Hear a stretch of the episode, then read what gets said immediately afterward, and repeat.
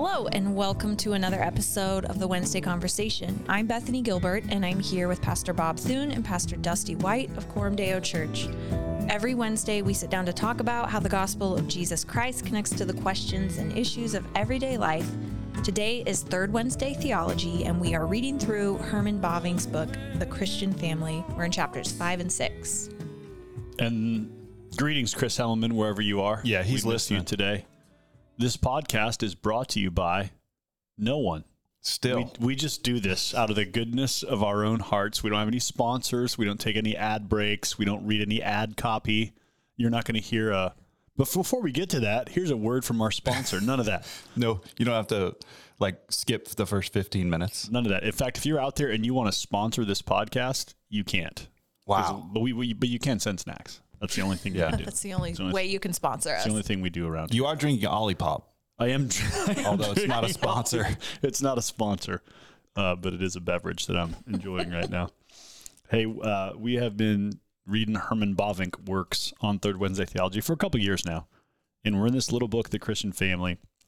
Uh, the outline of the book is biblical theological, so he sort of starts at Genesis and he's working all the way through redemptive history to Revelation. In chapter five is called the family in the New Testament, and so what Herman Bavinck is going to do is walk through a lot of the New Testament's teaching about the family and how it is to work and what the Bible teaches about the family structure and family order and all of that. And so this chapter will be what many people are most familiar with if you're a Christian because we spend a lot of time reading the New Testament. So many of the verses that he quotes here and the ideas he talks about are familiar ones as we think about the family. But he opens the chapter by mentioning uh, the birth of Jesus and says, Hey, look, Jesus was born into a family. And I want to read the very first paragraph of chapter 5 to get us into the conversation today and to introduce you listeners to a topic that I think we need to think a little bit about as Protestant Christians. Here's how he begins this chapter. The New Testament opens with the story of the miraculous birth of Jesus from the Virgin Mary. This fact is unparalleled in history. Among the pagan nations, various stories exist about sons conceived by the gods with women. But the birth of a child from a virgin who was overshadowed by the power of the Holy Spirit is entirely unique and without analogy. Mary occupies an entirely unique place in the history of the human race. She surpasses even the prophets and the apostles in esteem and honor. She alone was deigned to be the mother of the Son of God. She is blessed and favored among women and is called blessed by all the families of the earth. That's how he begins the chapter. And I just want to say this you, Protestant listener, need a higher view of the Virgin Mary. Uh, one place where the historic church has always had a really deep adoration and regard is for the place of Mary. And Bavinck expresses that here. She surpasses even the prophets and the apostles in esteem and honor. And what's happened in many Protestant churches is because of our reaction to Catholicism and some of the weird ways they've elevated Mary. If you're unfamiliar with Catholic theology, uh, the Catholic Church considers Mary to be a co redemptrix with Christ, like she is a co redeemer. And so they've done some odd things with Mary in terms of exalting her to a place that rivals that of Jesus. And so Protestants have kind of overreacted and said, no, Mary, she's just a human person. And and then and then let's not give too much. And let's not talk about her. Let's just move on. They're like scared. And I I love when Bavinck says, "Hey, she's blessed and favored among women. She's called blessed by all the families of the earth." We need to have a high regard for Mary. In fact, the earliest church fathers, going back to the Council of Nicaea, uh, and especially in the Eastern Church that spoke Greek, they used the word for Mary, Theotokos, which means God bearer. And if you think about the sort of starkness of that, like we're saying, this woman bore God in her womb. And that is a high and holy thing. And the church historically has had a great regard and honor for the role of Mary. And so I think that's something we need to recover as Protestant Christians. That's a really good rebuke to me. I was surprised to see him dedicate quite a few paragraphs and pages really just to Mary. And it was worshipful for me. It was it was taking me back to like the Christmas Advent season in a pretty holy way. Yes. Well, and I think, you know, for for Christian women who wonder, like, who in the Bible can I look to as sort of a, a character example, a person to emulate and follow? That's always been in the history of the church. Mary is like the the woman in Scripture who's like the new Eve, right? Whereas Eve disobeyed, Mary obeyed the Lord and humbled herself to what God wanted to do through her, and so she's sort of um, this counterpart to the ways that Eve represents sort of maybe the the fall of womanhood. Um, Mary elevates womanhood at, at, at, its ideal, at its best, at its at its most honorable and obedient to the Lord. The next thing Bavinck points out is that marriage is a provisional state.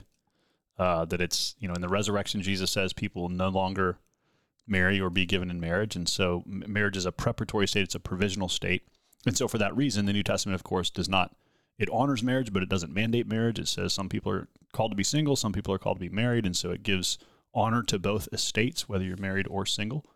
And he also goes on to talk about uh, divorce, which is a question lots of people have. What does the Bible yeah. say about that? Um, Bavinck writes Moses did indeed permit a husband to give his wife a certificate of divorce and send her away, but that permission was due to the hardness of hearts and was not grounded in God's original ordinance. It was lawful but not moral, permitted by the court but not in the conscience. He goes on to write Jesus permits divorce in one case. If a married woman was guilty of sexual immorality and thereby, in fact, broke the marriage, then the husband did not have to divorce his wife, but he may do so, and with a free conscience may release his unfaithful wife with the view of the marriage have in fact having in fact been been dissolved. Having been in fact dissolved. Gosh, got a, got a little confused on that phrase. With this, Jesus did not intend to supply a ground for divorce that was supposed to be legally valid and included in the law. Concerning that, he says nothing at all. But he supplies a moral law that must bind the conscience of his disciples. In connection with that, he proceeds from the original institution of marriage. In terms of its nature and essence, marriage is the bond of one man and one woman becoming one flesh for their entire lives. I love that language. That's, you know, from 100 years ago. Bavinck's reminding us one man, one woman, one flesh for life. That's God's design. And as he reasons about marriage and as he teaches us the New Testament's teaching on marriage, he's always going to say there's a creation ordinance here. There's God's institution of marriage in creation. And then there's the way that sin has broken that. And then there's the way the gospel redeems that. So even what you hear him saying there in divorce is saying, yeah, if there's sexual unfaithfulness, there's grounds for divorce, but there's not an obligation to divorce. And the implication, we even as we talk about divorce, we say, Dusty, the gospel implication is like, as God's grace works on us, we want to actually move toward forgiveness and be willing to forgive another person and work to restore a marriage rather than just assuming automatically that it's over, even though there is grounds for that. Right. I like the language of he may do so, yes. but he's not obligated to. Yeah. Um, now, he goes on to talk about mixed marriage, which is something we read about in First Corinthians. What if you're a, a, believer married to an unbeliever? And he says, hey, in that case, the Christian spouse ought to set the tone. Um, the spouse's home ought to be a Christian home, where the unbelieving husband is sanctified through the believing wife and the children are holy as well. He's referencing 1 Corinthians 7 there. And this is where I'm going to read this next paragraph or so because this is where he, I think he really beautifully works out how grace restores nature. And this is a hallmark of Bavinck's thinking is he, he wants to start with nature. What did God design in creation? Then how does grace restore and rebuild and elevate uh, and redeem God's original design? Here's what he writes. A Christian family is a family in the Lord a family in fellowship with Christ according to his example and command, in the unity of his Spirit. The confession of Christ does not destroy the natural order. The husband remains the husband, the wife remains the wife, and children remain children. But the relationships of husband and wife, and of parents and children, although corrupted and destroyed by sin, are nevertheless restored and renewed by Christ. I think that's an important statement because he's saying, look, here, here's what you can, if you're a Christian listener, here's what you can plan on. If you are in a family, whether you're a child, a husband, a wife, uh, you're in a, there's a relationship, it's corrupted by sin, and it's restored and renewed by Christ. And so you can expect sort of this reality of like the fall is going to be expressed in that relationship, but also the goodness and grace of redemption is going to be expressed in that relationship. And we're all we're all on this journey together uh, toward the redemption and wholeness provided by Christ. When I read that, I thought about how much freedom and kind of wind that puts in your sails to just know that the lordship of Christ is over that entire thing. Even jumping back to when the Christian spouse ought to set the tone, and then they give one more, he gives one more sentence that that spouse's home ought to be a Christian home where the unbelieving husband is sanctified through the believing wife and the children are holy as well, that you read a moment ago. When I read those, I thought, wow, that's two very heavy sentences. That is true and usually very, very difficult to to live out, but it is very honorable to the Lord. Yes. Now, he's going to talk about headship and submission because these are New Testament categories. So he writes the husband remains the head of the family. The wife remains submissive to him. Nevertheless, how wonderfully their mutual relationship is renewed and sanctified. In Christ, there is no man and woman. Both are heirs of the grace of life. Both share the same faith, the same baptism, the same Lord's Supper, the same Holy Spirit, the same aspect or the same access to the Father. Even though the natural distinction and the original relationship between husband and wife continue to exist, everything nonetheless acquires a different character. I want to stop there. There's a semicolon in the text, but I want to stop there because what he's I think this is the essence of when we talk about complementarianism, which is a word that gets thrown around in a lot of different ways. This is essentially what we're saying is there's natural differentiation between husband and wife. They are different. And yet under the gospel and in Christ, that differentness is a beautifying difference and there's a there's a different character. Of course, those differences because of the fall are corrupted, right? And we see that in Genesis three. But in the gospel, this difference remains, and yet there's a holy and a and a rich character that's expressed here. It goes on to say the husband must love his wife, live for her, and surrender himself to her, even as Christ loved the church and gave himself up for her. So there you go. That removes any sense of domineering or oppression or abuse or um, subjugation. He goes on to say, while the wife must be in submission to her husband in the Lord and as unto the Lord, similarly, children continue to be obligated to render obedience to their parents.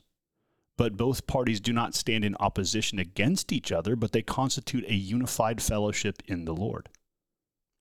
Likewise, the children are holy ought to be at home in the domain of the church and are heirs of the promise of the covenant. parents must nurture their children in the teaching and admonition of the Lord, and children must love their parents and obey them in the Lord with all their differences.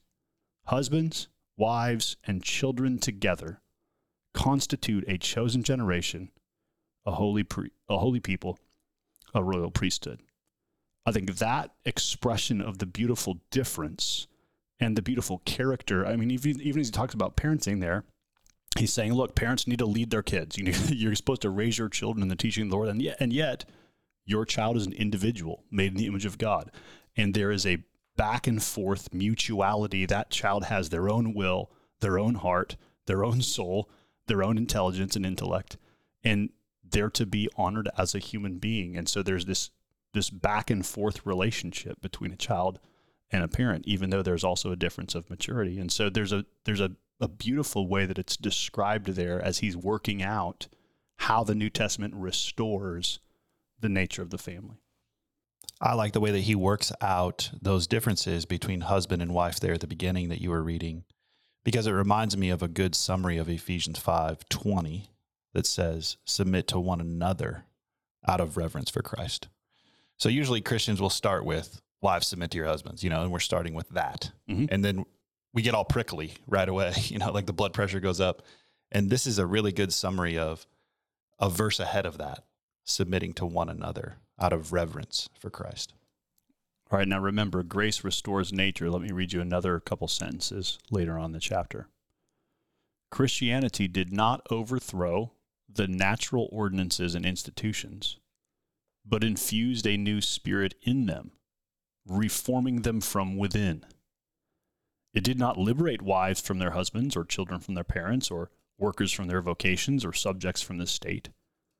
But Christianity made better wives and children, manservants and maidservants, workers and citizens, and led them back to their respective relationships. Christianity provided spiritual liberation and precisely in that way recreated earthly relationships. One who was called as a servant remained a servant, but became a free man of the Lord. And one who was called as a free man became a bondservant of Christ, 1 Corinthians 7.22. Precisely through this preaching of obedience and love, Christianity performed miracles. Now, what Bavinck is saying there has come under fire in recent decades because people feel like um, maybe there, there there should be a more uh, revolutionary understanding of what the New Testament does. But what he's working out here is well established in church history as that what what the gospel brings is not an inversion of the established order of things, but mm-hmm. rather this sort of um, this like silent revolution where by transforming us into people who love as Christ love, it it sort of turns upside down the broken power structures of a society, and that it's it's like this uh, this this nuclear reaction that just sort of goes off, and then and then brings this uh, effect beyond, um, and and so especially as we think about slavery in the New Testament, this is a question a lot of people have: is like, how come the New Testament doesn't just say, you know, slavery is wrong, slaves should seek their freedom? You'll notice almost every time the New Testament talks about slavery, it says, it implies that if a slave becomes a Christian, that changes how he sort of lives in the situation he's in. And if a master becomes a Christian, that changes how he lives in the situation he's in. And if a wife becomes a Christian or a husband becomes a Christian, it it changes the way they exist and that that seems to be the dynamic of how gospel change happens that it comes from the inside out. There's some people who don't like that because they feel like well it, it, should be more revolutionary. Um, but that's actually how the the new testament talks about the way the gospel brings change in our social relationships. We often talk about this in missional ways but i love all this language of freedom and liberation because i think when you just think about your neighbors or a christian family in a neighborhood marriage and family and kind of the grind does feel really hard for non Christians. And I think they're intrigued with their Christian neighbor because there is this liberating freedom, but at the same time, they're not quite sure what to do with that. So I think all of this language here that Bavinck is using has a missional outpost outpost to it as well. Yes.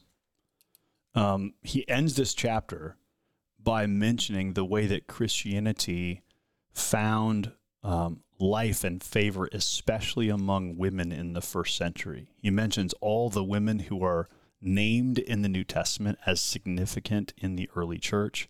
He uh, mentions the fact that women in the New Testament received apostles into their homes, occasionally led in the gathering of believers, though not to teach, he says, but certainly to pray and prophesy, and were occasionally tasked with one or another project in the midst of the congregation. From a later period, we know that the preaching of the gospel found entrance among women as well, and they themselves worked for the spread of the gospel, often surpassing the men in studying the scriptures and in the knowledge of the truth. And so he he highlights the beautiful presence and leadership of women in the early church. And here's what I like about how he ends this chapter. Bavinck is a traditional uh, Protestant Christian in the sense that he says women may not hold the office of elder. He says Christianity did exclude the woman from ecclesiastical office and did not elevate her to the rank of a priestess. So he acknowledges there's there's limitations the New Testament places around offices in the church. But he goes on to say, but it did introduce a universal priesthood of believers in which the woman shared as well in no small measure the significance that the woman acquired in the church affected her position in society. Whereas in the Roman world, she was gradually denigrated to the position of slave or an instrument of pleasure for the man. Now, with Christianity, she again became a unique, independent personality with her own mind and will. Christianity sanctified marriage, liberated it from various evils, and once again established it on the foundation of the divine commandment. What I think Bavinck is doing in a really beautiful way here is is elevating the reality that like if we read the New Testament, we see men and women leading together in every aspect of the mission. Um, and yet we do see a differentiation in the roles they play in the home and in the church. And so he's in a right way, I think, expressing that there is difference, but also but avoiding the ways that that sometimes gets framed as, you know, lesser than, greater than, or responsibility, lack of responsibility, or leadership, lack of leadership. He's saying, listen, uh, the women in the New Testament in every way are described as leaders, Yeah. pioneers, visionaries, advancers of the gospel, disciple makers, students of scripture, communicators, teachers.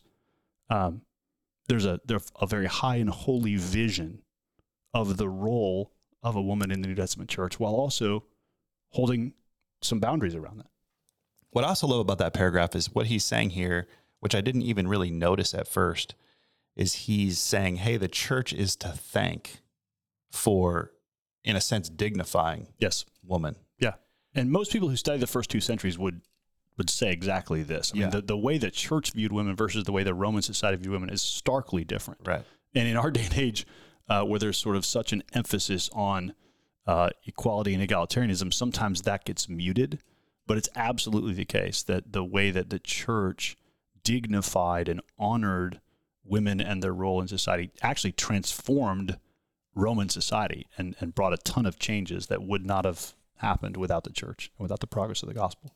You mentioned the New Testament. We're reading Philippians right now, and Paul says in there, hey, and also help these women who have contended at my side in the cause of the gospel. Yep.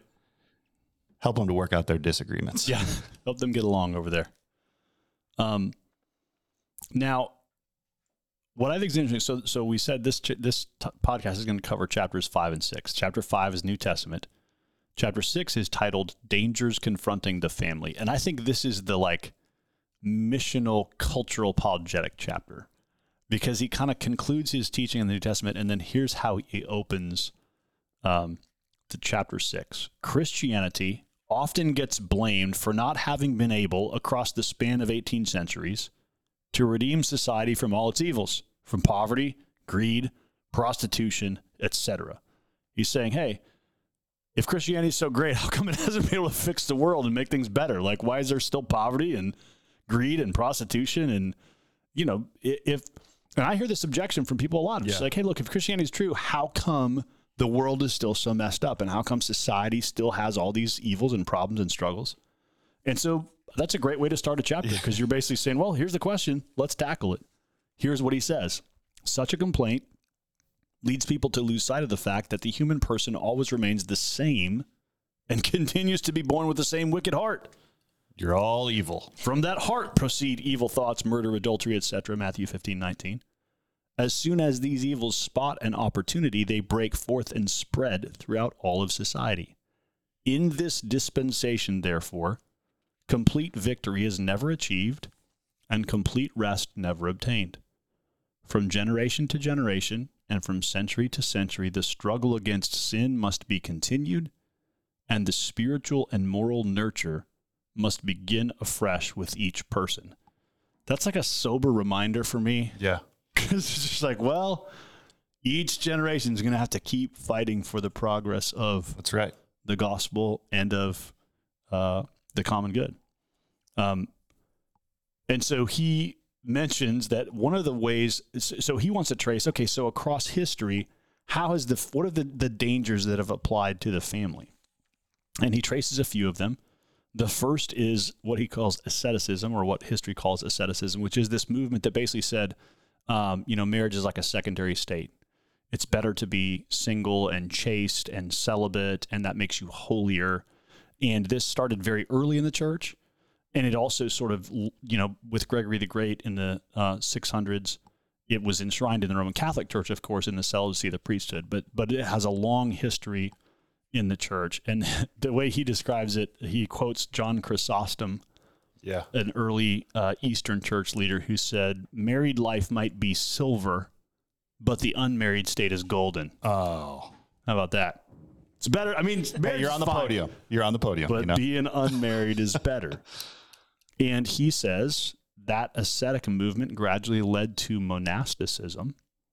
You think you might think he's about to say some bad things about monasticism, No. but then he actually says monasticism was a rich blessing for the spread of Christianity, for the work of mercy, and for preserving and advancing civilization. and we were recently at a monastery Yeah. a couple weeks ago with our team, Yeah. and uh, a Benedictine monk came by, and he wanted to talk to us to our little table. I don't know, it was like four or five of us there or something. There were no women at our at our table, so he he proceeded to talk to us. I don't know if there would have been women there. Maybe he would have talked to us too. I don't know because some of those guys avoid women, you know, Mm. depending on Yeah.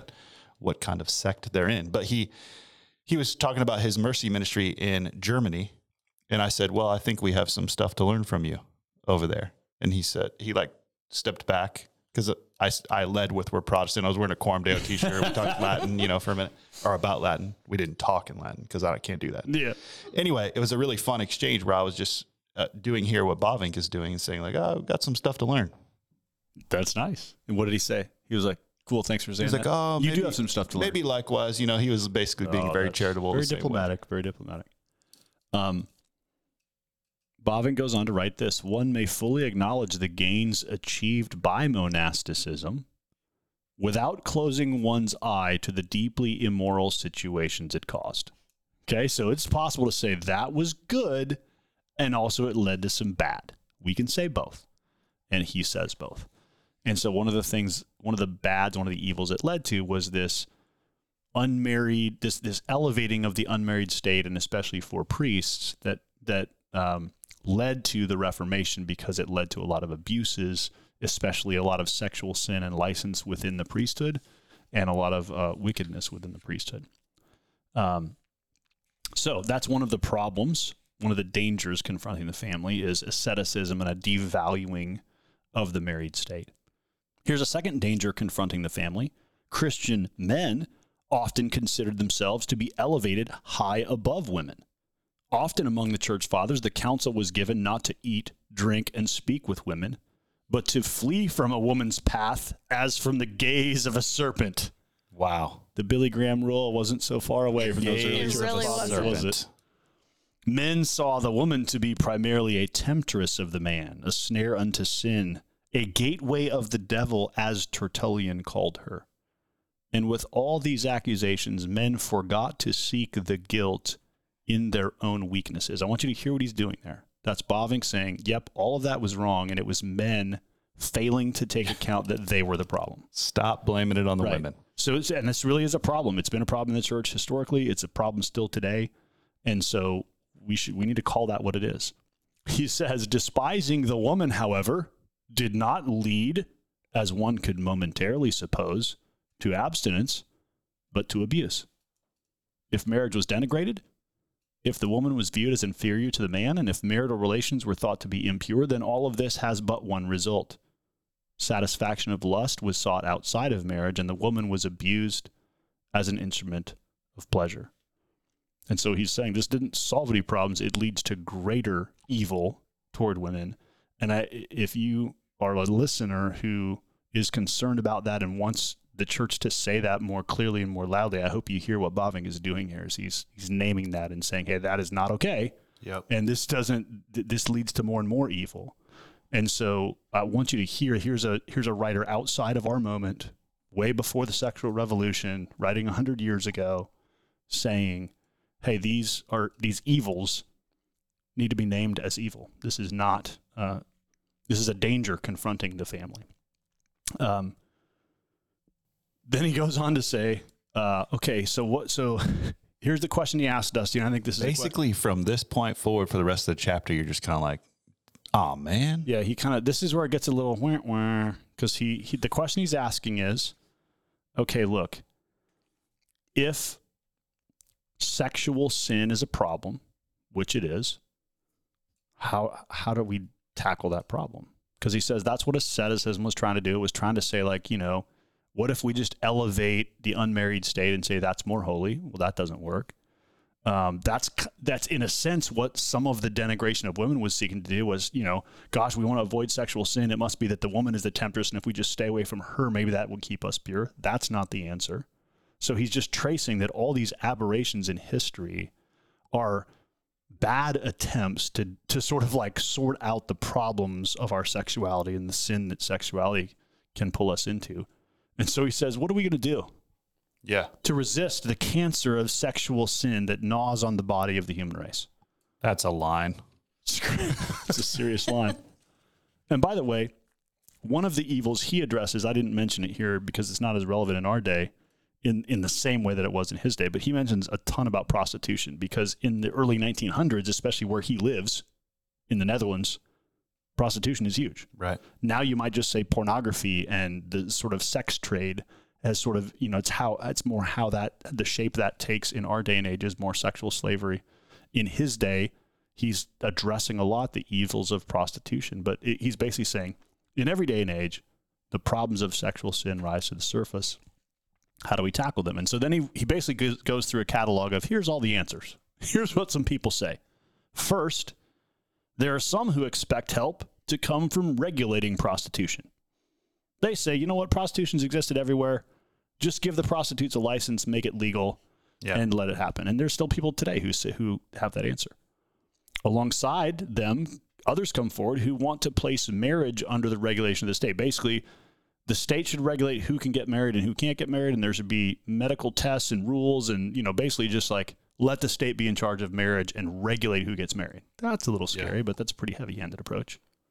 The interesting thing about that is in our grandparents' age, you had to take a blood test to get married. Really, Yeah. I didn't know that. So there are interesting things here that have happened. Yeah. None of this has really taken root. Okay, the next answers though. Answer one: regulate prostitution. Answer two: regulate marriage. Answer three: uh, condemn the legislation of the church in this matter. The, the problem is the church has, you know, placed so much emphasis on marriage. Just liberate people, free love, free sex. It's basically the 1960s before it was nice. It's just like basically just let everybody be in love with each other. Don't worry about people getting married. Let them partner up and shack up and do whatever they want. And that's the way to solve the evils of the problem. He says, allow free love to prevail as it did at the beginning of the human race. We Man. tried that in the 60s. It didn't go so well. It sure didn't. Okay. Then he goes on to answer four feminism. He says, still others expect deliverance to arise from the emancipation of the woman. Um, all of this will change when the woman becomes completely independent of the man in and outside of marriage. Let every profession and job, every position and office be open to women. Remember, he's writing in 1912 when that wasn't necessarily the case. Um, then women will show what they can do. Through their unique feminine virtues, they will provide a counterbalance to the coarseness and ambition of men. And in family, society, and state, they will demonstrate a reforming and salutary power. You see a lot of first wave feminism right yeah. there. All that's very prophetic. And then his final answer, answer five, is communism. You know what? There are those who cast the blame for all sin and misery on the lousy organization of society and especially on capitalism. Poverty is the cause of every malady prostitution and drunkenness, robbery and murder. If society were organized differently, then an end would come to all those miseries. So it's interesting that he's chronicling. I mean, if you think about what he's chronicling there, kind of in the 20th century, all of those answers were tried. I mean, it's fascinating. He's writing Yeah, yeah. at the he's writing at the height of first wave feminism. He's writing at the beginning of communism before World War One. He's writing when you know there are movements to regulate marriage and to regulate prostitution and to condemn the church. And he's he's saying, yeah, um, the problem is none of these can solve the problem. He's saying, let me tell you where this is headed. It's not going to work. You're gonna have to wait till the next podcast to hear his answer. But basically, he's just setting you up to say, guess what? None of these answers work. The answer that's gonna work is Bavinck's answer in chapter seven, which we're not gonna get to until next time. What he does say is there's never been a time when the family faced so severe a crisis as the time in which we are now living. Yeah. Many are not satisfied with remodeling. They want to tear things down to the foundation. Yeah. Sounds a lot like today. Sounds a lot like 110 years later, where we're sitting here around this table. Um, so Bavinck uh, you know he's building a case here and you have to remember this book is sort of cumulative. It's and i realize we're taking this one podcast a month and so then you know you're going to sit here for the next four weeks and wait for his answer. Um, and i realize that's a little frustrating because it's kind of like it'd be nice to go from like all right if none of those things are the answer what's the solution? But um you know he he's going to give us his solution in chapters 7 8 and 9 and you know some aspects of it you might like and some you might not. He's writing 110 years ago and things are different then you know? Bethany bethany brought up like in this part does he think women shouldn't vote? Because he, he, mentioned in that feminism says, chapter. Just let them vote. That'll solve the problem. Yeah. he's like does, does, he not think they should do that? I, I guess just, we'll find out. i guess we're going to find out. I think he's just saying that's not going to solve the bigger issue. Yeah. I, I want to remind you if you're a listener you know in the netherlands at this time votes were by household and there and so there was this solidarity factor. And so he he he did actually not he was not in favor of women's suffrage in the beginning of his life not because he was opposed to women voting but he, because he wanted to preserve this sort of solidarity of the household. After Bavinck's death his wife became a major campaigner for women's suffrage in the Netherlands. And so um, most historians of his life those who have studied him would say and she understood that to be the natural outflow of what he's writing in this book that that you know, we want if if society is going to move away from solidarity in the household and toward representative democracy, then of course men and women need to share equally in the vote. It's so it's it's more about where society was moving in the Netherlands and less about men versus women. But that's a whole separate conversation that maybe we'll get into in some chapters to come. Next time. Next time you'll have to come back. That last chapter got me really fired up about like sex trafficking. Like all of his mentioning about prostitution, I I was just bothered. Yeah. Because he's basically saying, look, this has been a problem. It's going to continue to be a problem. so, and then he doesn't really like solve it or, you know, recommend a, a, a solution. So it's just that evil is frustrating. Yes. So that got me. That was one takeaway. Yeah. I got fired up by the end. I'm intrigued as I continue to read Bavinck about his his theory of grace restoring nature and all the ways he basically wants to sort of talk about how the gospel beautifies and restores and redeems and reshapes the natural state of things. Um, I'm just really fascinated by how he keeps coming back to that theme and showing that work in his treatment of the scriptures. Bethany, what stood out to you? I think very similar to you, Bob. The grace restoring nature idea is just a beautiful picture um, that I think a lot of Christians, myself included, maybe have lost sight of or just don't necessarily think of that happening now. I think I tend to read like these chapters and I'm like carrying all the angst of like cultural, the cultural moment and like, and I just worry, I'm like, is this going to say something that like, is this just going to divide more people? And so, um, I don't know. I think the picture that he paints is actually really beautiful. Yeah. So. Yeah, and it's a move in theology that I think is unique to this stream of theology, and not every not everybody thinks that way, and not right, and not right. a lot of American Christians haven't been taught to think that way. So right. we think more culture worry and more yeah. this versus that instead of this this beautifying of grace, restoring and bringing to fullness what God hardwired into nature. The other takeaway I have is that that freedom, liberating reality of the Christian family has a very missional influence yes. on people that I don't know that we're always aware of. Yeah.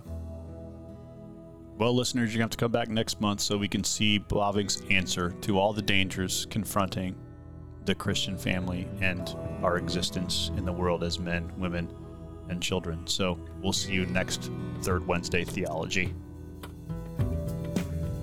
The goal of this podcast is to equip our own church for discipleship and mission. So if you're a Christian or a church leader in another context, we thank you for listening in and we pray that this conversation might be helpful to you as you minister in your context. We always love to hear from listeners, so if you have thoughts, questions, or future podcast topics, send an email to podcast at cdomaha.com. Thanks for listening, and we'll see you next Wednesday for another episode of the Wednesday Conversation.